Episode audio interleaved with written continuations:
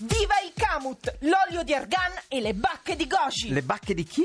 Eretico, io credo nel Kamut, nell'argan e in tutte le goji del mondo. Ma se ti ho vista prima genuflessa sulla poletta col gorgonzola, dai! La pasta di Kamut non ti gonfia il pancino. Eh, fale coi fagioli! Se ti butti in una vasca di olio di argan, esci che sei bellissimo. È un po' unto. Shh!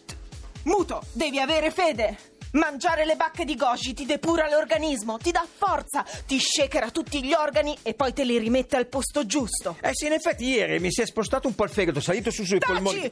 Abbi fede! Fede, ma che religione è? Oh, ricordo quando ero piccola, la domenica, correvo fra le piante di Kamut e raccoglievo tante bacche di goji. Marta, sei di Treviglio. Shh! Muto!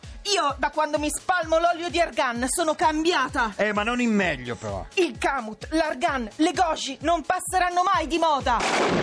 Come la rucola.